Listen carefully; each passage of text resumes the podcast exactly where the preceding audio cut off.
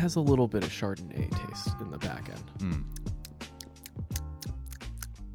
Yeah, I don't know how to shop for you because you're picky, and it said Grüner, and I said, Will likes Grüners, and this is reasonable, so I'll take a chance on it. It's a little buttery. The label didn't look so bad. I was like, the label's kind of like it's very 1920s. Austrian, yeah.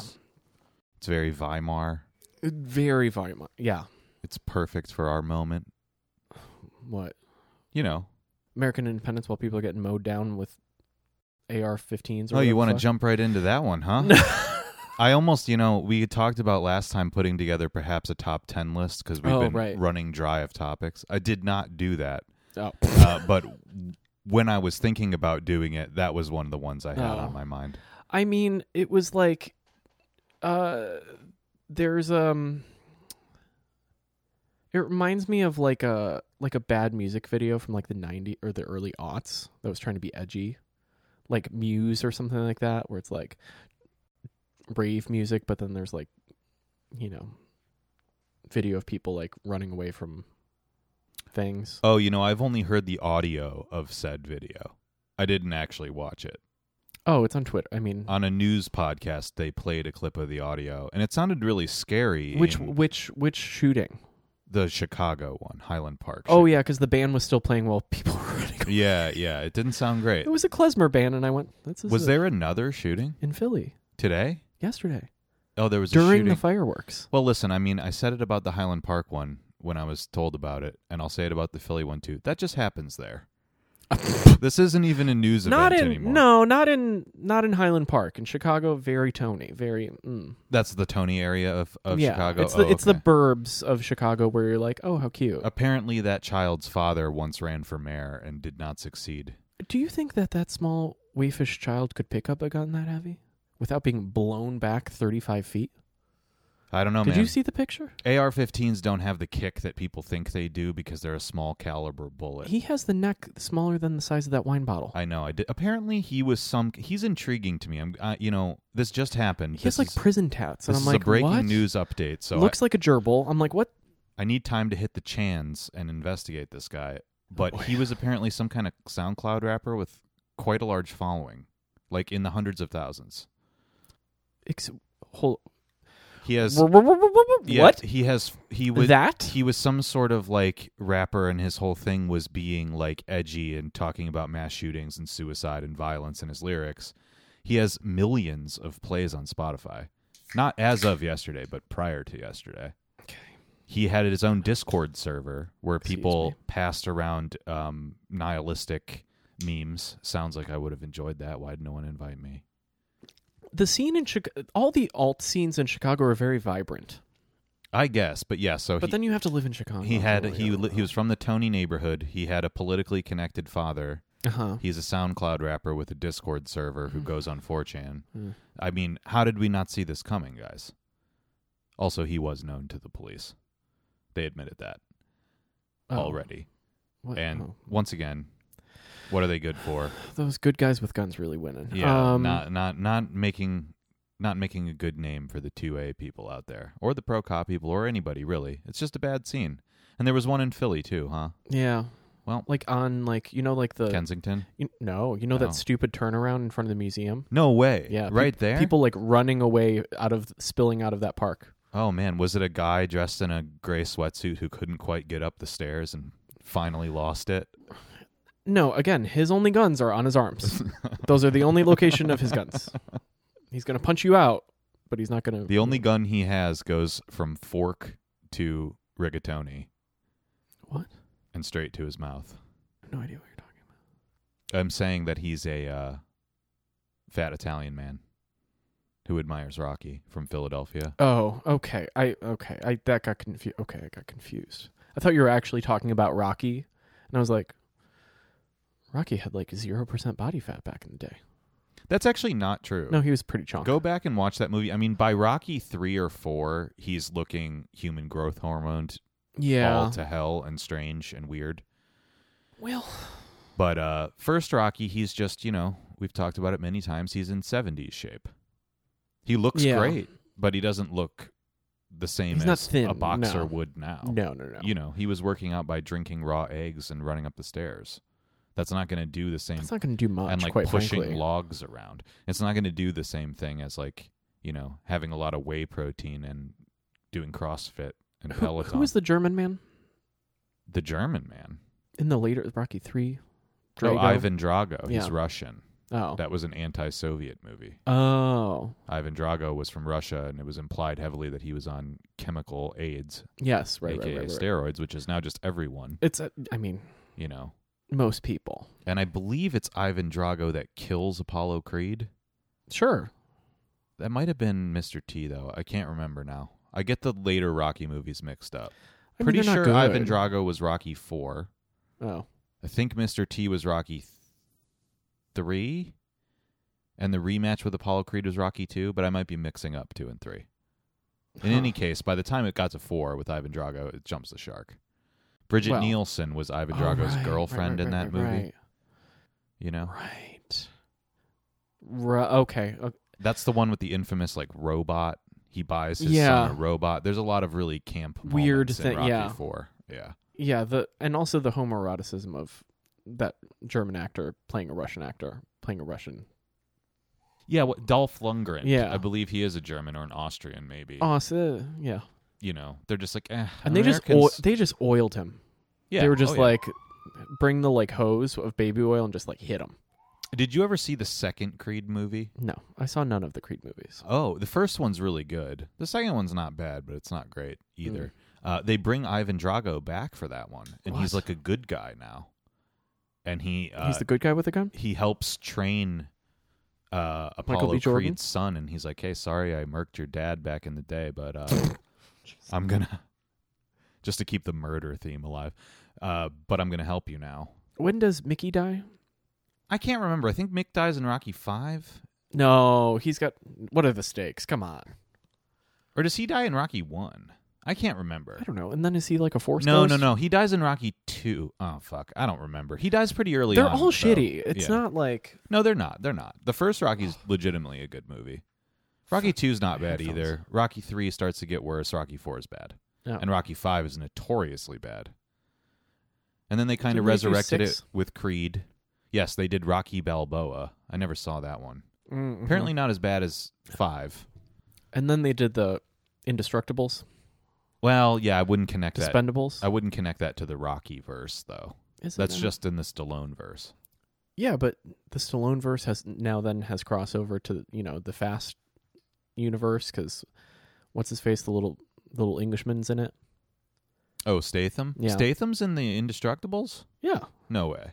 Pretty sure. Are you sure? I thought it was all old men actors. No, and then like him. Jesse Ventura. He's also old. No, he's not. He's not that old. He's always been like 45. You think Statham's... Yeah, well... What's it called? What's the actual name of it? Not Indefatigable? The Indefatigable. HMS Indefatigable.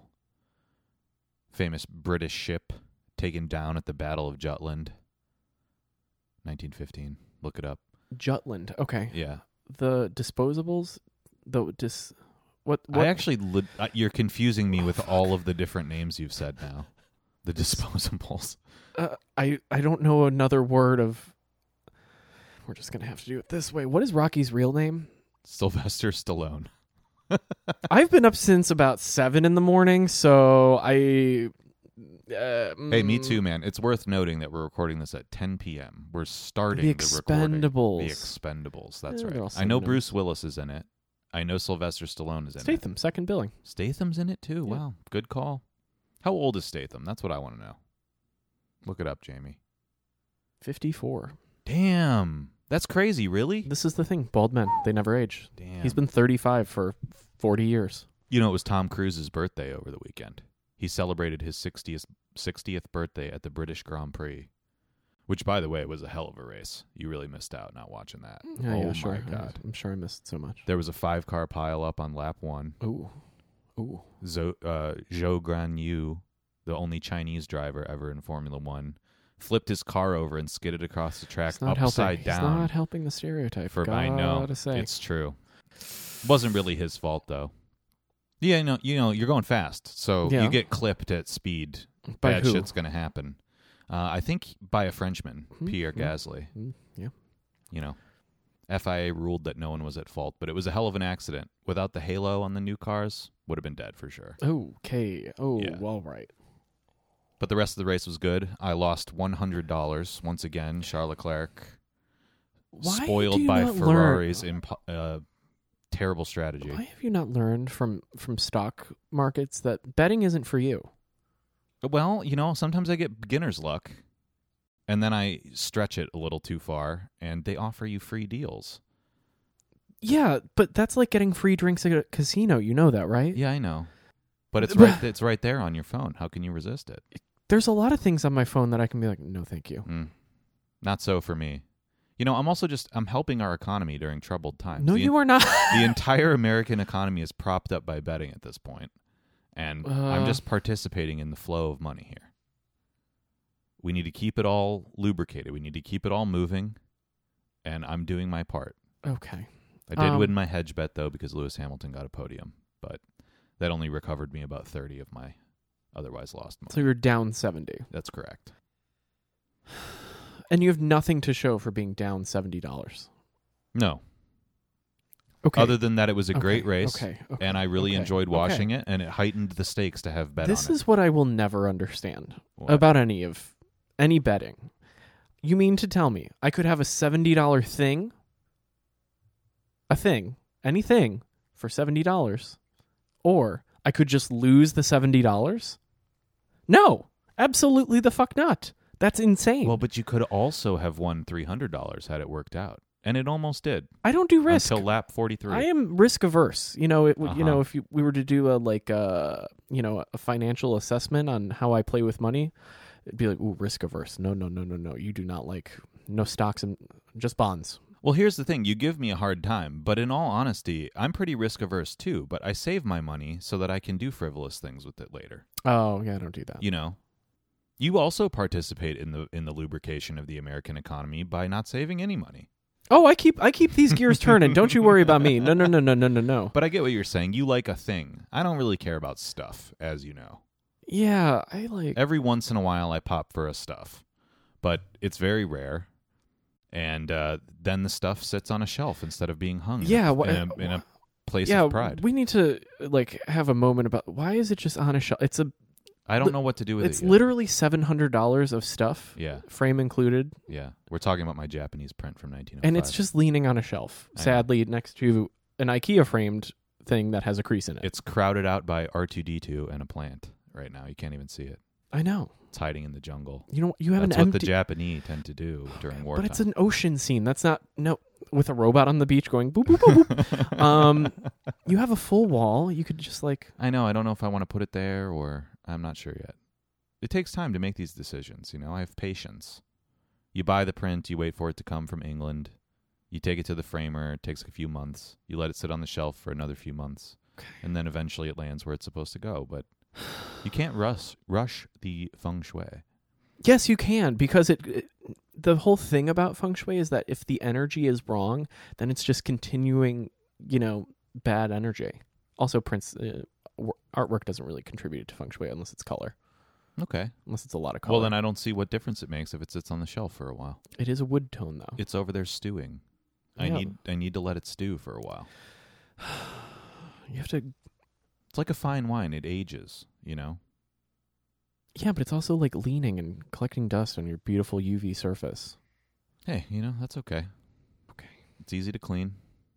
I don't want to scratch the UV surface. I'm not going to take a Swiffer feather duster over it. I never said anything about you touching it. Don't you ever touch that. That's not for you. Yeah, but as soon as the dust starts to accumulate, that's when I have to be the master of my domain and of the, you know, the energy, and dust is bad energy. All right, well, I'll figure out what to do with the frame. My point is that sometimes when I lack patience, I throw away money on fast cars. And that's sort of how I do that. Okay. And it makes everything worth it in the end. Does it, though? Yeah, I mean, because, you know, sometimes you win. Mostly you don't. And that's sad.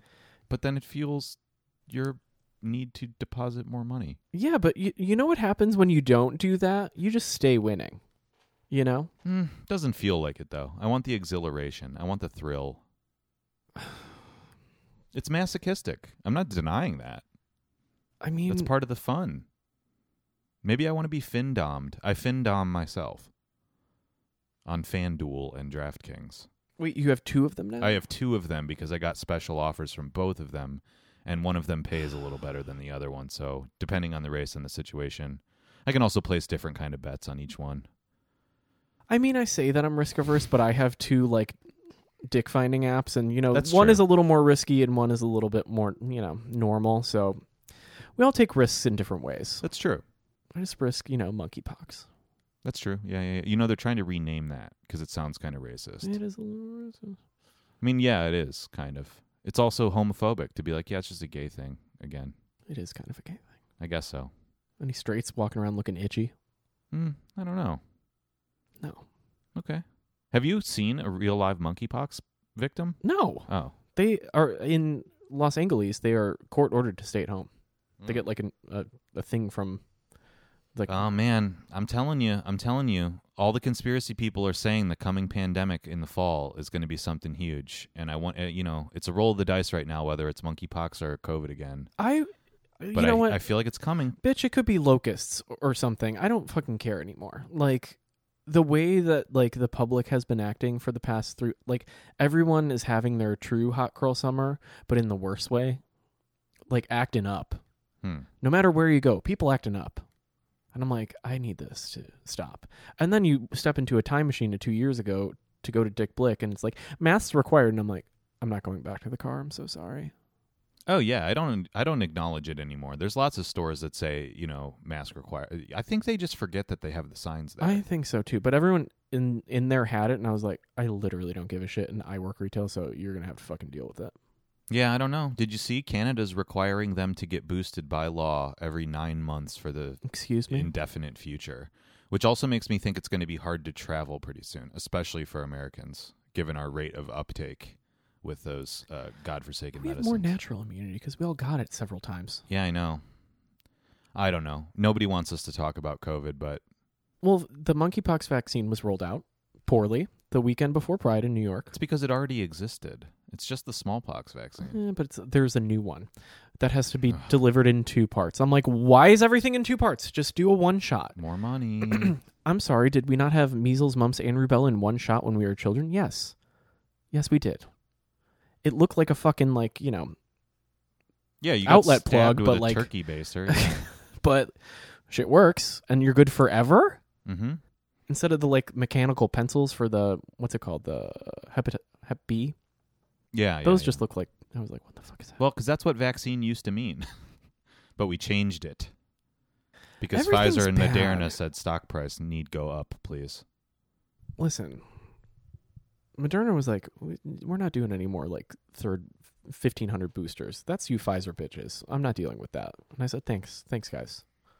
Yeah, we'll see. I mean, it makes me worried about our sojourn to Europe, because I'm like, if they start changing these regulations, Canada and Australia are always the canary in the coal mine when it comes to these things. They don't have a GDP that's based on tourism, though. That's true. And the Europeans generally seem like they're over it. They don't give a fuck. Yeah. The English, especially. They don't. When I was watching the race this weekend, there was 150,000 people there, and it looked like nothing had ever happened. Yeah, and I was happy to see that sight. I was like, this is good. American football teams... And, prestigious European racing, the only sports left in the world that are free from tyranny. What? Probably baseball. It's all outside. Well, all American sports, but nobody cares about baseball anymore. It's a dying thing, unfortunately. Ooh, wow. Hot take in the middle of summer. No, it's true. You know that, right? Baseball has been toying with changing its own rules over the last couple of years to make the game more exciting, because Americans, with their TikTok brains, no longer understand that the joy of a baseball game is that it's boring, so that you can spend an afternoon talking to the people that you enjoy being around, perhaps having a few beers and a hot dog, and trying to make a wizard staff out of collectible cups. America's pastime, slowly, as it's designed to be. And now they're like, no, people need to hit home runs, and it needs to be exciting the whole time. The 90s were great. Let them do HGH. Come on. I know, it's true. Just give them an asterisk. Who cares? No one cares. Well, they should just let everybody do steroids and take let the them juice. It was fun. Away. Yeah. Cork the bats. Yeah. Let's go. Hell yeah. That's the best part about baseball, when people get caught cheating. Oh, it's great. Or when there's a bench-clearing brawl. We did that, about. Yeah. I don't know. There's just too much brawling in America these days. Well, what'd you do for the 4th yesterday, by the way? I did absolutely nothing. You did nothing? Beautiful. Did you like it that way? Yes, because I was feeling a little burnt out. Yeah, I imagined. I went to, like a psychopath, I went to GYM before it closed at 1 o'clock. Wow, it closed at 1 p.m.? Yeah, so I got up real early and went, okay, time to go. That's great. Good for you. And then did some lazy time and then was like, I could continue to be lazy or I'm going to the studio because I can't with the fucking fireworks anymore. And like, you know, people like loud, everything loud. I was like, no, I don't want to do loud. I'm trying to be restful. Yeah. Because I was abused by the public for 3 straight days. So went to studio and was like, I don't know if I have anything. And I was like, you know, when you get in and you're like, I think I can cook something up here. And then I just started like, turned that projector on, hung some shit on the window and was like, let's see what we can do. You know, some stuff. And I'm like feeling a little like lit up from, you know, still like on the residual high of the Yale time. Yeah, yeah. And, you know, I was thinking about too, I was like, you know what? That's a collection of everything. And that was when he was kind of a young man with not that many like things in his like icons in the toolbox. Why can't everybody do that? I can do that. I have a couple icons in my toolbox. Wow, you're starting your own personal 2M right now? That's kind of but you can just like realize like, oh, I have a vocabulary. Why not just remix it? Fucking Joshua Abel has been doing it for 15 fucking years. Mm-hmm. Why can't I? Mm-hmm. I'm not famous. I don't give a shit. More freedom. Cool. That's cool. That's good. That's a good feeling. Yeah. Yeah. So you were celebrating your 4th of July via artistic freedom. And then you made a red, white, and blue painting, ironically. Yeah, kind of. Well, it's going to be red, white, and black. There's not any white. Oh, red, white, and black. Yeah. As a sign of our sad times. That's how they're going to read it historically. Mm. They're going to say, William J. Laughlin made this painting July 4th, 2022, in an era of turmoil, right before the rise of Orange Hitler, too. Electric Boogaloo. Yeah. No, I just, you know, and I like, also part of my thing yesterday was, I was like, how do I fired up the old iPod mini. This is deeply boring, but it is fascinating to me because I was like, wait a minute. I have more songs than what is on my phone. There's no fucking way. Because you don't have Apple Music or Spotify or anything. Well, here's the thing. So I uploaded everything into the library from little iPod mini because it actually charged. I found a little 30-prong charger and was like, all right, we're going to make it work. Wow, this is a Ghost of Christmas Past type situation. Oh, yeah, it was great. And then I was like, okay, so and then I was like, ooh, I have some good shit on here. Or not good shit, but like I'm going places, you know, in my brain.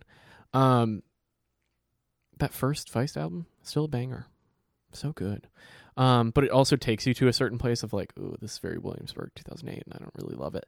A place I wasn't, but I can place it. So did all that, and then I was like, how do I get it on the phone now? And the solution was, well, you have to get Apple Music now. Yeah. And I went, fine! So you got it. Well, you got roped. Got it, and then went to the studio and was like, no podcast. We're just jamming on whatever the fuck I've ever listened to. And I was like, ooh. And I was like realizing like the freedom of doing that. And not being in a, like, you know, conversations walking in your brain. Mm-hmm. And you're just like jamming and you're just like, I'm fucking vibing. I was like, this is weird. I feel like a boomer. I don't know if I like this, but I do love doing it. You know, this is really interesting on a whole lot of levels.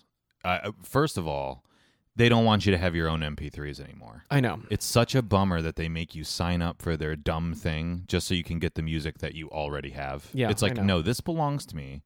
I should be able to put it on the thing. The problem was if I wanted to upload all of those things onto this, it would just eat up all the memory.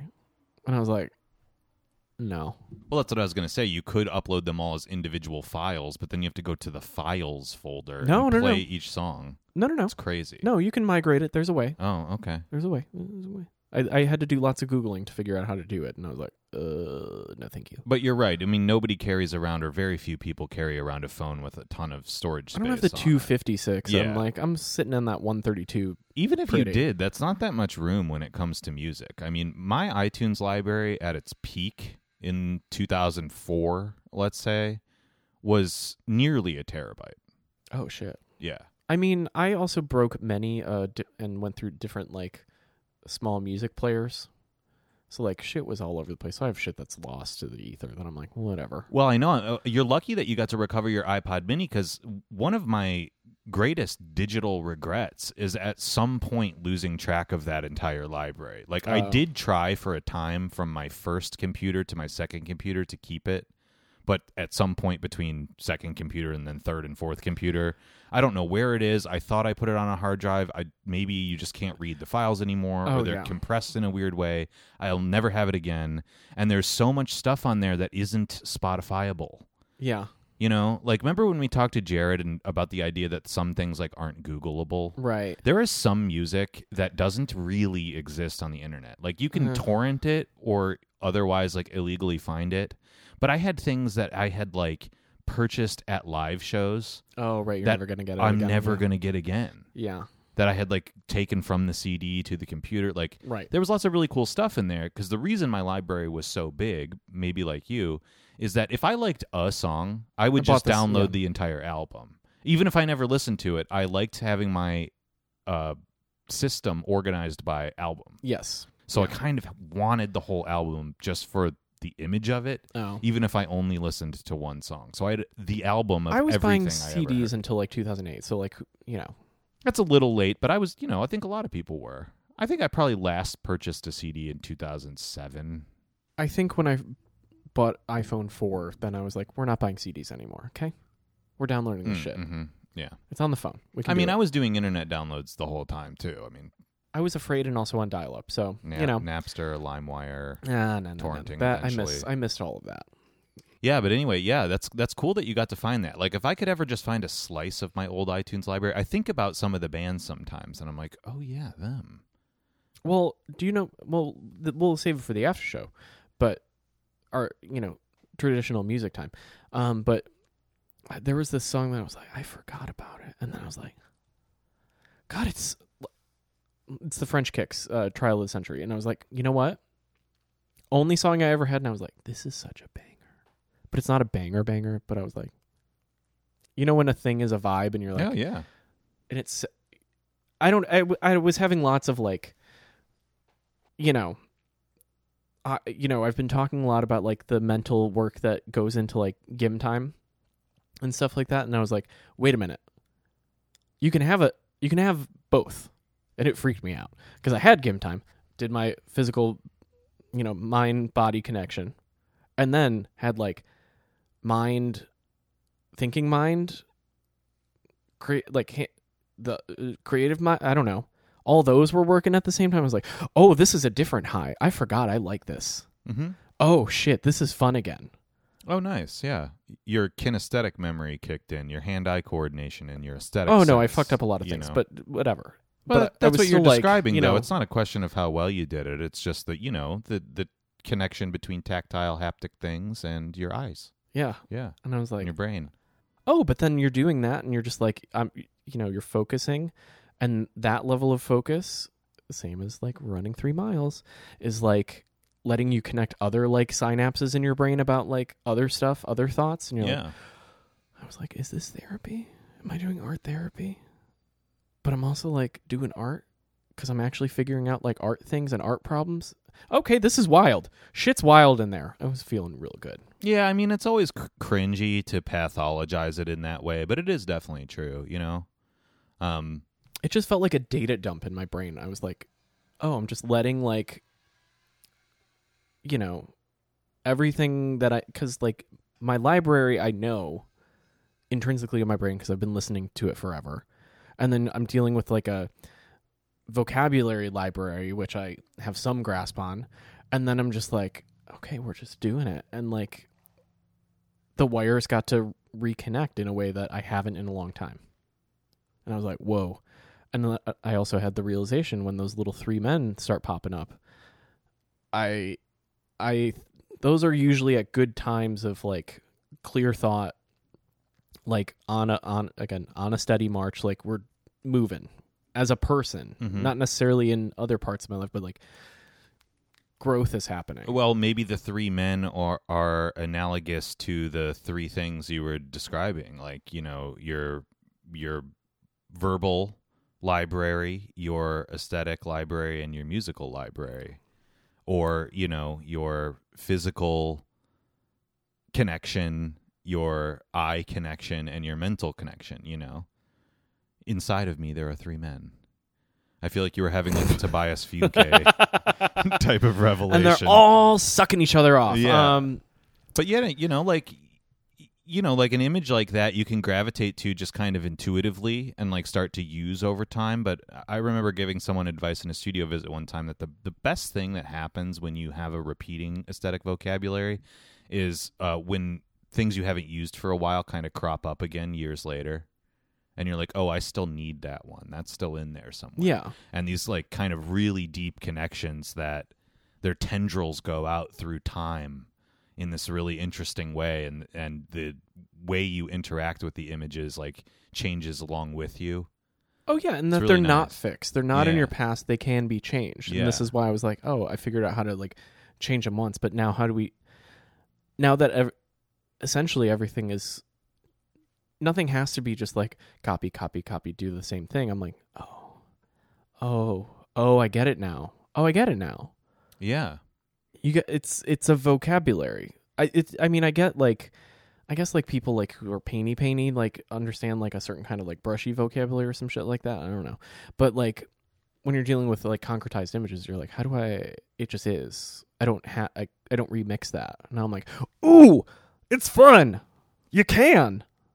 I don't know. It becomes also like this sense of like a self-aware sense when those little fuckers pop up, and I'm like, they're like the little John's brushy guys. Yeah, they are my guys, and now they're three, and I'm like, oh, I found a way. Yeah, I mean, when you're in the studio, do you think actively about what they are a metaphor for, or anything along those lines? Like, does your brain start cooking on like what this actually means while you're working on it? Because sometimes what happens to me when I'm working for long periods of time, because I get what you're saying about that experience of just kind of getting to dwell in a meditative way in a studio is a nice feeling, like exercise or whatever. But sometimes that gets my brain turning where I am actually thinking a little bit harder than I normally would about what the painting means. But I almost feel like an out-of-body experience where I'm inhabiting the audience perspective. Because sometimes painting is a really programmatic thing, right? Like, it doesn't really, when you're skilled enough and you have a lot of experience, it doesn't really take that much effort to actually do what you're doing. Right. Especially for certain types of artists. I hammered out that shit in like 3 hours. Yeah, I think the daubers have a different experience where maybe you have to be actively engaged in decision-making in a different way. But when all these decisions are kind of made and you're sort of just filling it in, my head starts to drift and I actually start to think about, like, well, how would an audience interpret this painting? Or, like... am I actually achieving the sense that I mean to achieve? And if I'm not, what am I doing? I feel like learning how to understand my own work and then like verbalize it later actually is a big part of working on it. Oh, yeah. I think from like, it's almost like astral projecting. I literally like am seeing myself make the thing and going like, what actually is this? Oh, I don't do that, but and that's so weird. You know, but so it doesn't have to be that particular, but I wonder like about the men and stuff. I've never really heard you like address the little guys specifically. If someone asked you like, what is that about? Do you know what you would say? Yeah. I mean, so what I, you know, somehow figured out in the last one and then what I started now is like, you know, having a temerity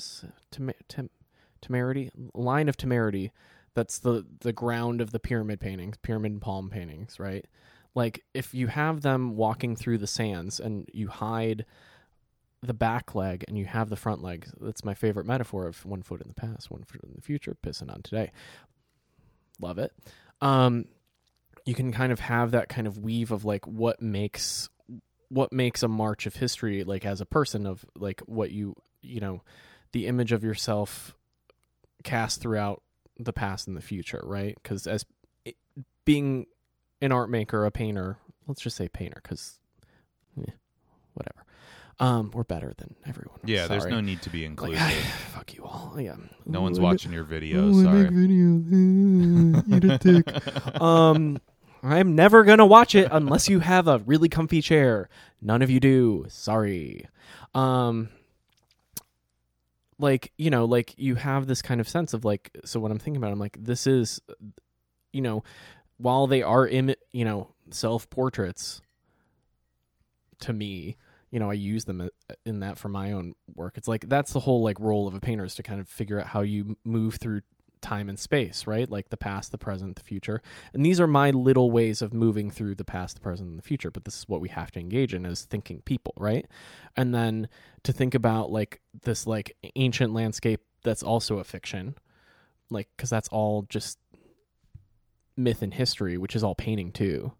Right. The hoteps would tell you that your little figures should actually be black. Well, they are. Black lines. Black lines matter.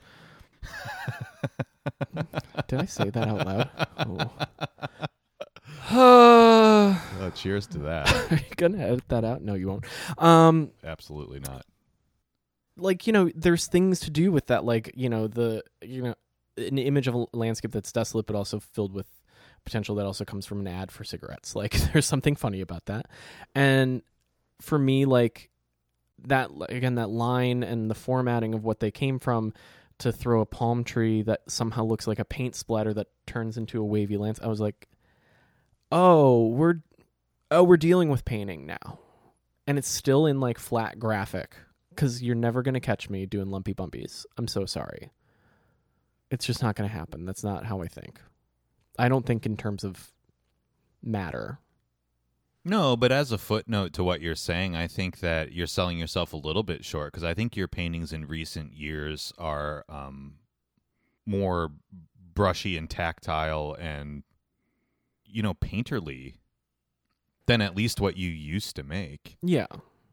You know, there's a real big difference between doing things with like flash and a brush or oil and a brush and just than doing it with an airbrush. Yeah, because it's a cheap trick.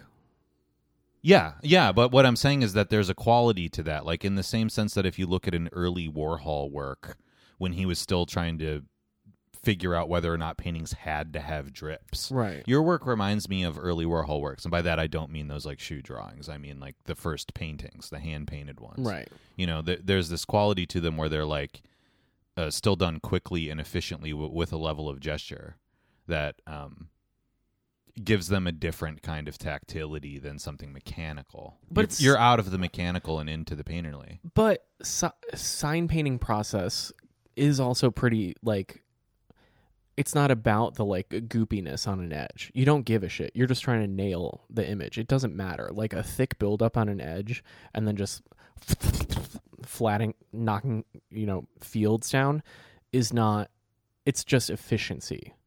It's still hand painted in a weird like crafty way, but it's not towards like, oh, it needs to be like scanned and digitized. It's like no, we just got to get the paint on the thing and then send it out into the world. No, I hear you, but I think that things like that, at least when I view them, having not made them, those seem like meaningful decisions to me, because as much as that signals efficiency in an environment where you're seeing mostly mechanically reproduced images at this point that are almost all digitally printed, so it's always perfect on surface and in terms of like color gradations and everything, like that's a choice. Like that was efficiency for James Rosenquist painting a billboard in the 60s, right? But today it's very tactile.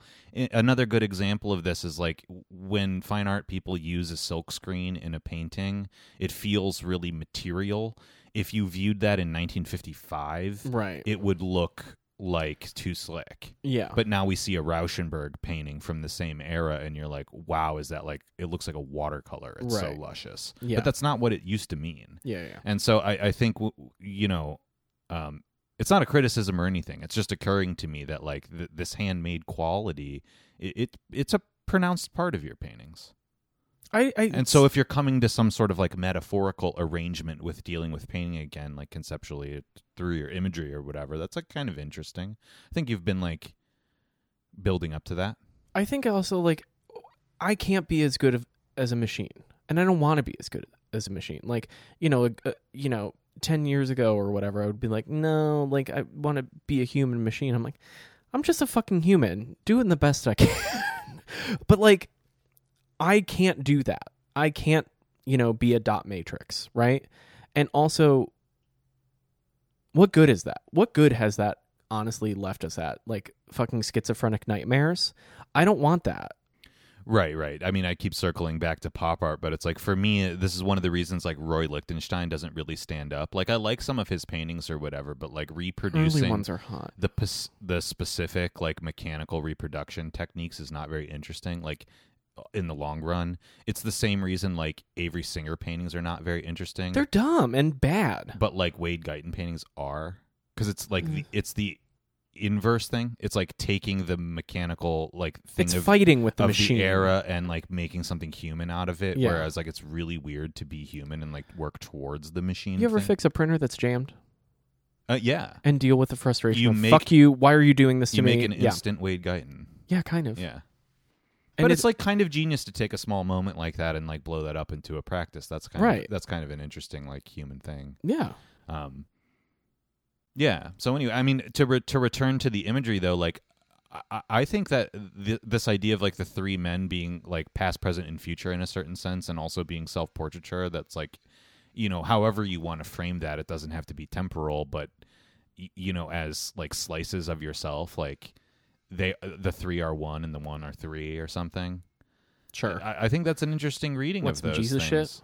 I mean, yeah, kind of. It is like a trinity. I mean, if you're dealing with jokes, also come in threes. I mean, you gotta. Well, perfect. Yeah, I mean, you know, there's a reason like people believe in numerology, right, type of things. Like there is significance, I think, especially to odd numbers sometimes, because you're getting beyond like evenness. Like, oh yeah, because it's beyond the binary. It's beyond you need a triad to make things work. To express anything like complicated or layered, right, it has to be an odd number. Yeah, there's no tension in two. That's right.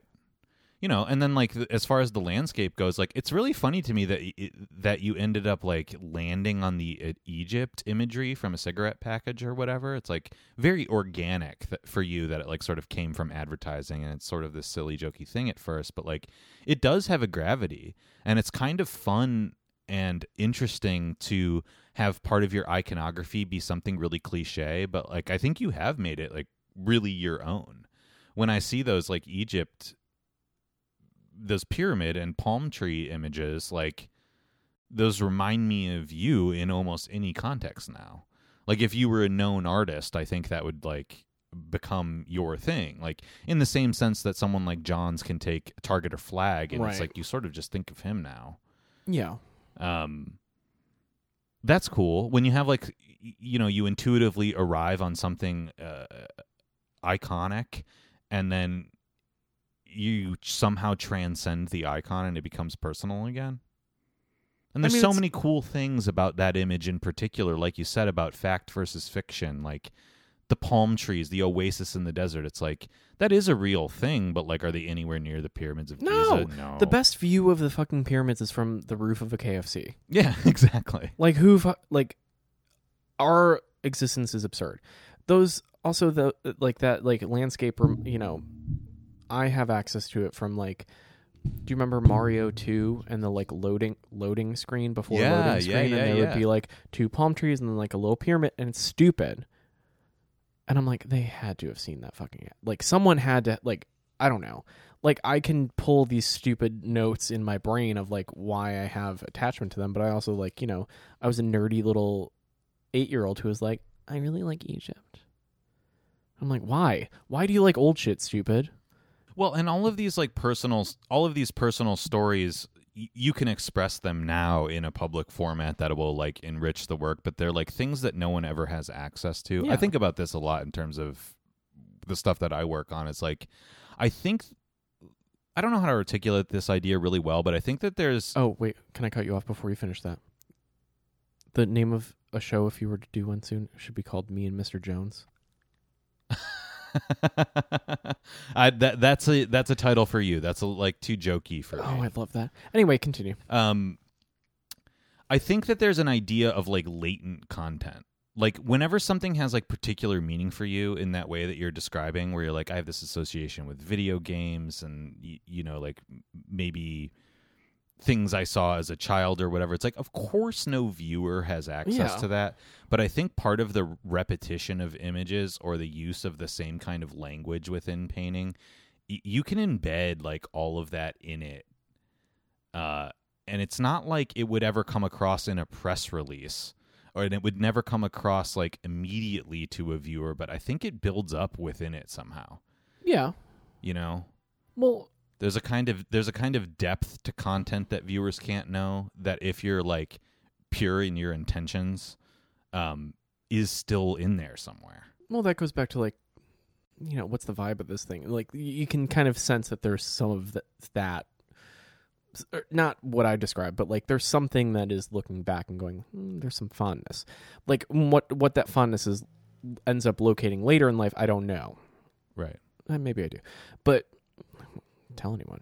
Well, I don't think you do know, but if you continue to do what you're doing, you will find out. Like right. when Jasper Johns paints like the device circle the first time in the early 60s, like it's a very straightforward thing. Oh, it's the ruler dragging through the paint, but then over time it becomes a clock. Like I don't think he knew that the first time he did it. Well, it's kind of nice to be like, oh, this is why I'm like, oh, a fire under ass. You're just like, oh, this is what people do. This is what makes like a practice, is like this hits with you and you could do this forever. It doesn't have to be all the time. This is what I, you know, also the other thing I realized, I was like, this is the fun part. I could do this all the time. It seems unnecessary to, you know, transmutate it endlessly, but I could. Yeah. And that's a fun thing. That's a weird, like, ooh, we have an opening. Yeah. I feel like, and it's not about like recapitulating a style of doing something. It is like, oh no, this is now I have a wheelhouse of thoughts. These containers can actually do stuff. Oh wow. We can communicate, and it's not just style. Right. Style of doing a thing. Right. Which I think a lot of people are in, and I don't get it. Or it was never for me. I never liked doing it, but it seemed like the way we were programmed is, no, just make it recognizable. I'm like, well, what if you had a vocabulary that was yours instead? Who cares? You know, I was thinking about this a little bit today, because the painting that I'm working on is stylistically very conventional for me. Like over the years, I just like worked up this certain technique that I can rely on to like paint images in. And of course the color changes, the layering changes. Right. There's room to move within the style. But I do think of style as simply a mode that you can fall back on. Like I know when I'm in a position to branch out farther, but I can always rely on this one thing that took years and years to figure out that does work to like solve problems. I think like whatever your identification with style is just like default mode. Right. And that's not a bad thing by any means, but being stuck in it is definitely a bad thing. I think a lot of people are stuck in it.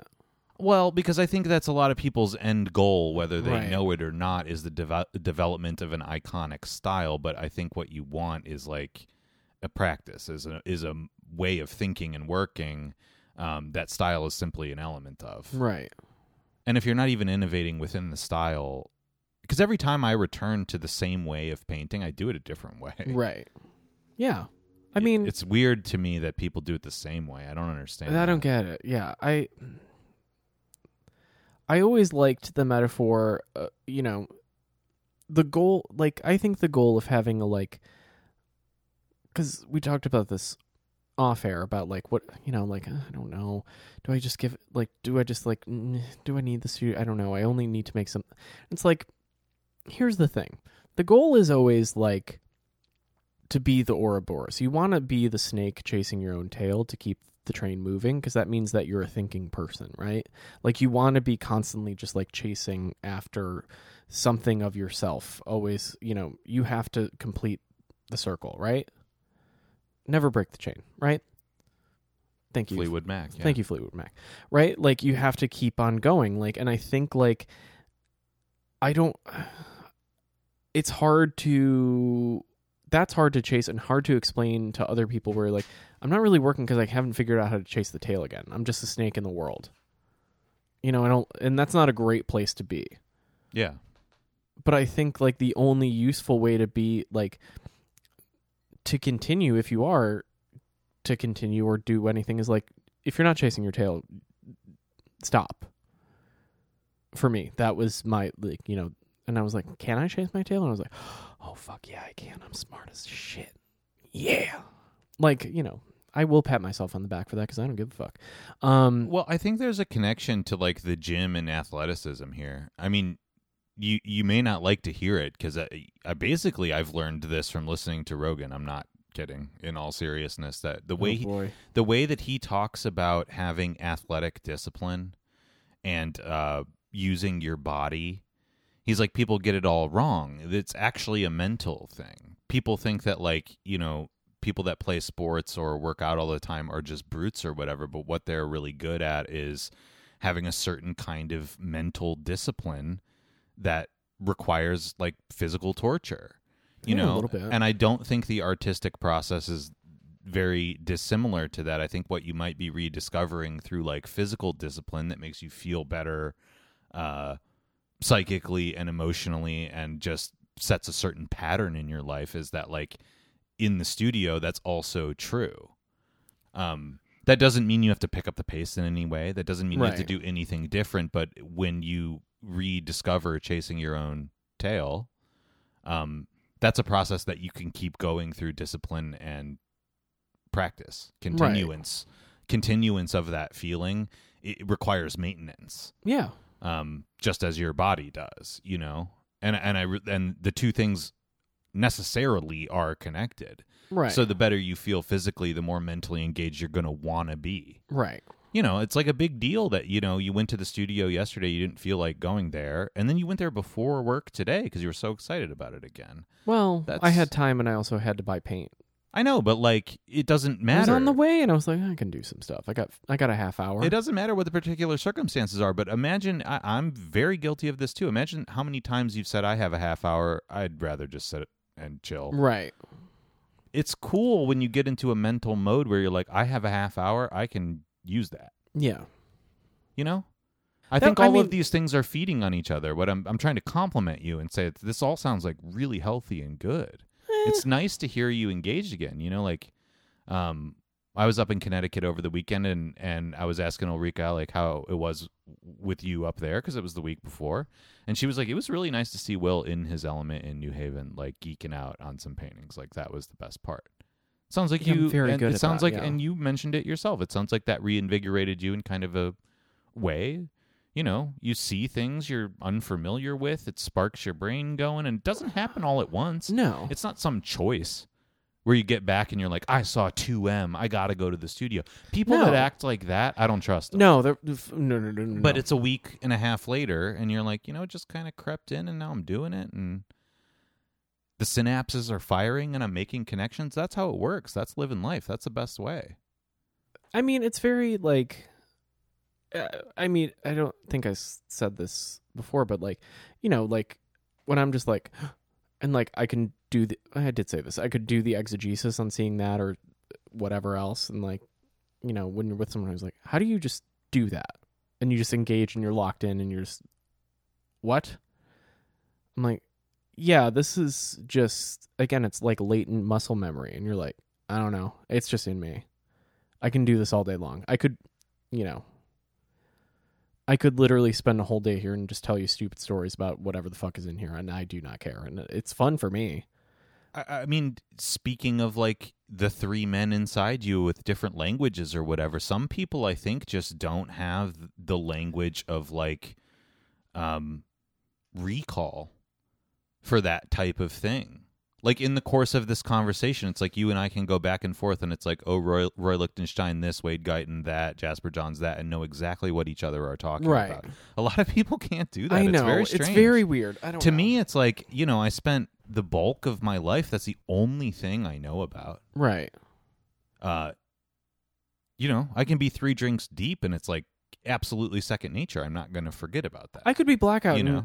Literally talk to you for about 20 minutes before I repeat myself again about a thing. It's no shade, but it's like it's hard when someone asks you, like, how do you do that? It's like, I can't explain that. I don't know how I do that. It just is that way. It's like asking someone that's multilingual, well, how do you know how to speak Portuguese and Japanese and English? I just did. Right. I just, at some point I did, and you don't unknow that. And I feel that way about art history stuff. Yeah. Well, you walk me by like a fucking Albers, and I'm like, that's not a good one. And they're like, how do you know? I'm like, it's not presented right. Well, and it's like, even it's if... like, how would you know? I'm like, I know. And sometimes even if you laid it out, it's like, it's... I don't mean this in a condescending way, but it's like, even if I were to tell you, like, do you have enough points of reference? Well, I can tell you, like, that one was probably made between, like, 38 and 41, and, you know, it's not... You could just... I'm not familiar with Albers enough, but you could just lay out, like, yeah, sure, there's a certain period of time where he really hit his peak, and there's these other periods of time where he didn't, like, he was living in this place or that place. Like, I know that in detail about a lot of different artists. Yeah. It's weird. Yeah. Is it healthy? Don't know. Haven't figured that out yet. Well, to me, the thing that's a little bit surprising about it, to be critical for a second, is that people go to school for this for so long, and it's like, what were you doing? I mean, that was the whole... That's the whole gym. Like, yeah. That was sort of the whole thing. That was my, like, you know, when you go to Rutgers in 2012 or 2010, you have to write a letter, and you're like, please give me money. All I really want to do is look at stuff and make stuff. I've had to work so hard. I've worked so many hours folding chinos.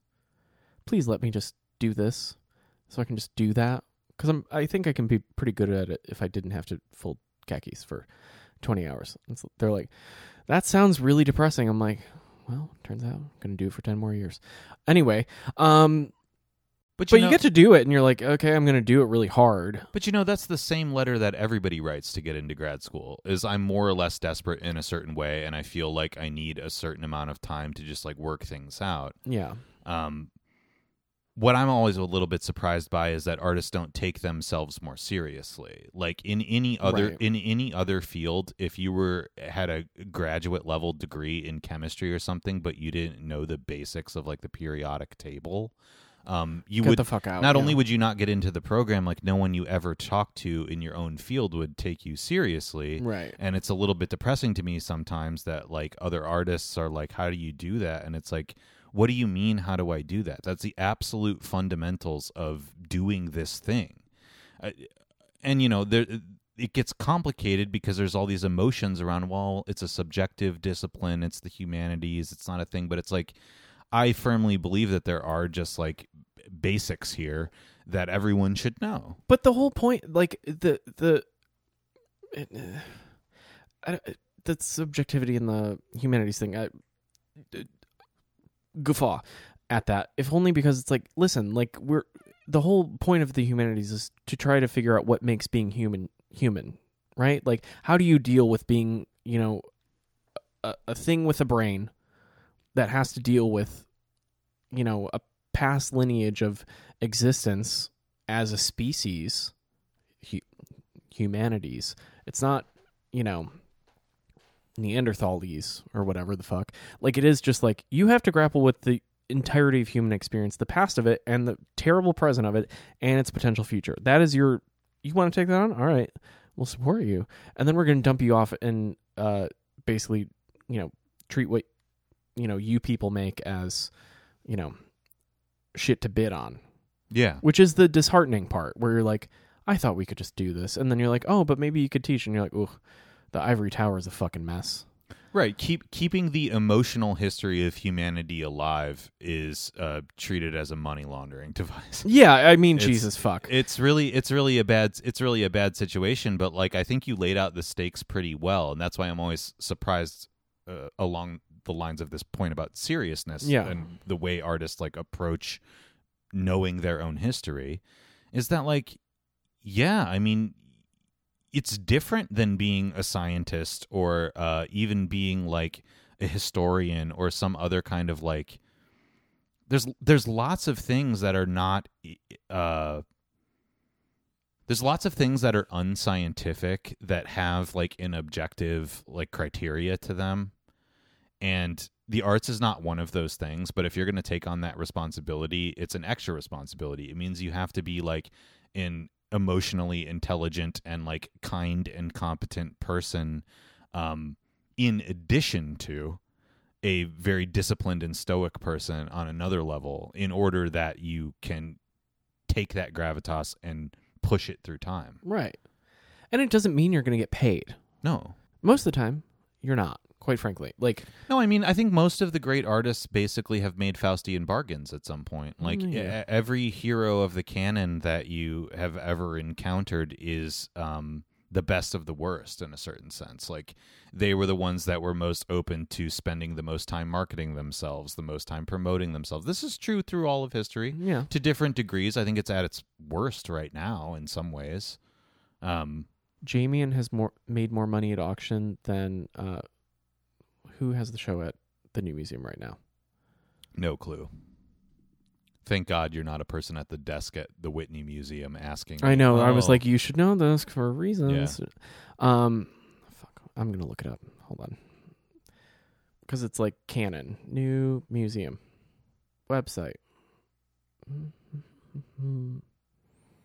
Ooh. Jesus fucking Christ. Cut all of this out because I don't... It was like a famous like elderly black artist. What's her face? She does the glitter shit and the gold. Mickalene Thomas. Maybe. Or Mickalene Thomas. I think... Why is every museum website a fucking nightmare? You know, but there's sort of like Nubian queen...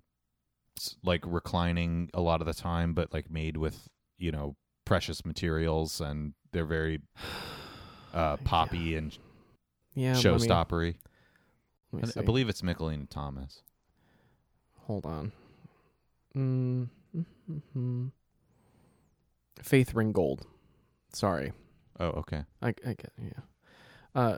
She has made $1.9 million at auction versus $1 million. And Faith Ringgold just had a career retrospective at New Museum. Well, I mean, look, all of this stuff is the same institutions trading back and forth credibility. Like, sorry, Anna Wyant's gross at auction is $5.2 million. Yeah, but like none of this stuff matters, man. Like the ooh, I know. This is it's gross. The whole idea is that all of those people made Faustian bargains. Like there are inevitably better artists that they probably stole from that no one will ever hear of. And they may have improved, because as soon as you get resources, you're going to be able to improve the aesthetic that you're the most interested in just by sheer force of money. Right. You know, and it doesn't really matter that those people are successful or not, but like I think you should be aware whenever you're looking at history from any topic or perspective that like you're seeing the winners, you know, and the winners make the most compromises to get in the book. Right. Because they're more concerned with getting in the book than being good at what they're doing. It doesn't mean they're bad at what they're doing. And occasionally there are real heroes that slip through the cracks that are... No, they're very good at what they're doing, but what they're doing is playing the game.